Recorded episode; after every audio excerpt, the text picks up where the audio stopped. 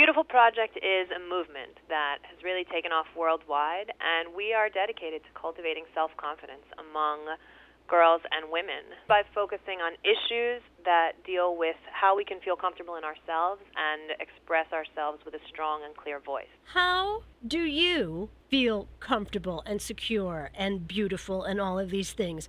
What were you blessed with that you, that you know honestly that you have that so many other girls don't. Because I'm looking at your picture at the back of the book you glow and there's an ease about you that really is uh, you know enviable. How did you cultivate that? I think that part of it is having the luck of having incredible role models in my mom and in my grandmothers and in some incredible teachers who inspired me along the way.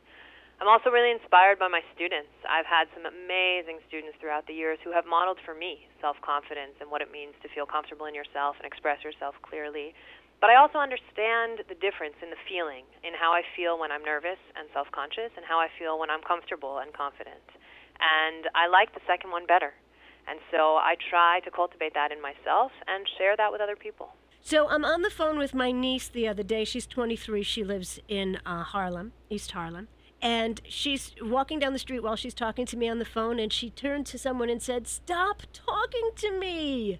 And i said haley jane who are you talking to? She says oh just some man was telling me i'm beautiful. Responding to catcalls is what i find on page 10 of naomi katz's book beautiful being an empowered young woman. A lot of young women talk about walking through the city and getting catcalls how do you respond to that well, that's how my work in this field actually started because I was teaching in New York City on the Upper West Side, and I was probably 22 or 23 at the time, and getting called out on the street all the time on the way to work, on the way home from work, et cetera, et cetera, et cetera. And then when I started to talk to my students about it, who at that time were middle school girls, 12, 13, 14 years old, they were experiencing the same thing. And I was shocked because for me, as an adult or a young adult woman, I felt like, okay, I can learn to navigate this, even though it was really uncomfortable. For them, it was really complicated. And, you know, we need to change our culture. We are changing our culture. We live in a culture where woman's body is hypersexualized, super objectified, and we accept that as the norm. And so, of course, that's the way we're being treated.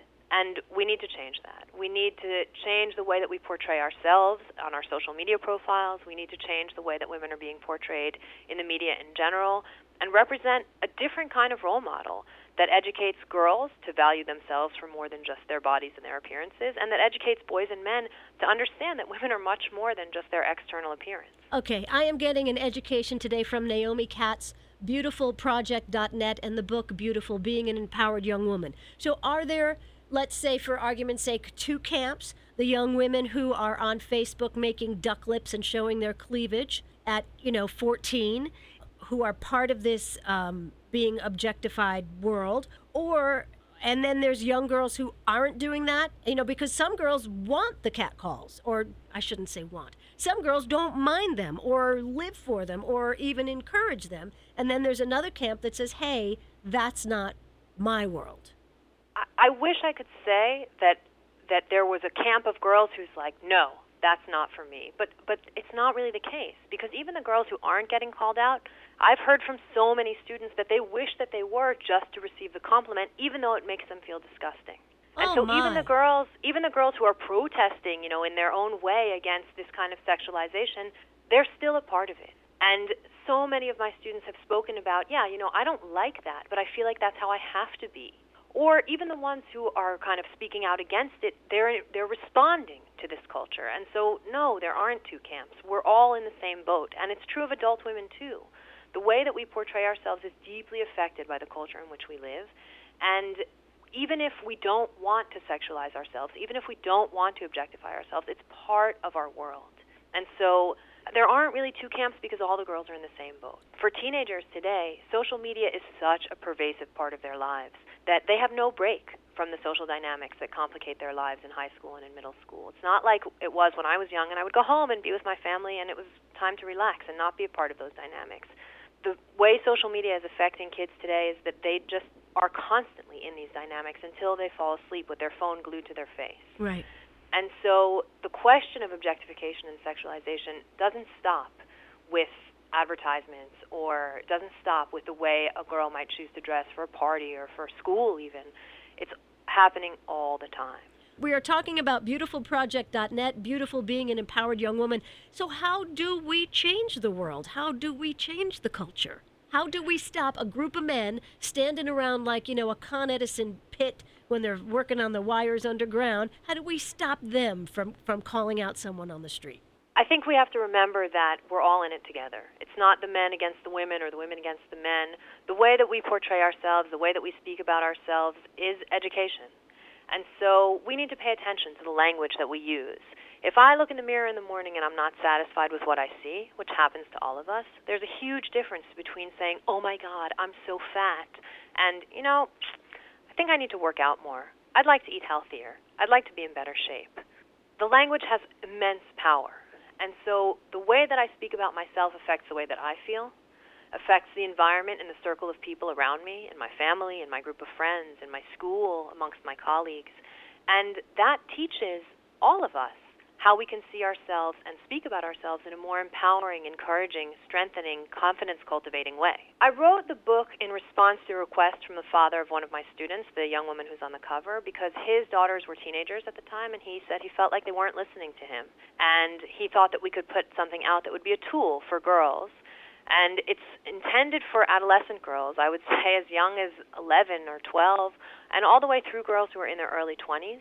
But the book is really relevant also for their parents and for their educators and for their therapists and for the boys who want to understand them and the male adults who want to understand them too. Who is the young girl on the cover? Her name is Kara Price. She was my student probably about 15 years ago, and her dad had the vision for this book. Wow. What a cool thing. Very, very cool. All right, beautiful project person, Naomi Katz, what's next on your beautiful project agenda?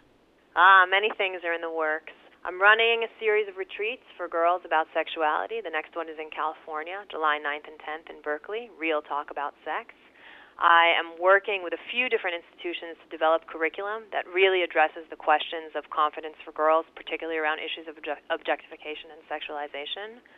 I'm doing a series of virtual circles for adult women in their 20s about emerging into womanhood and understanding myself and my body and working on another book. Right now, my focus is with young adults, women in their 20s, because they really have expressed to me that they need support. All right, I'm going to make sure my niece gets a copy of this. What should she have done when we had that experience that I shared with you earlier about her walking by and being on the phone with me when she got catcalled? What could she have done in that moment? You know, it's really complicated because I don't want any young women to put themselves in danger. And sometimes the way that we respond to people who are behaving inappropriately can endanger us. And so she needs to feel it out. She needs to see if responding would be the right thing to do or if she would be endangering herself, and she just needs to keep her head held up high and walk on forward.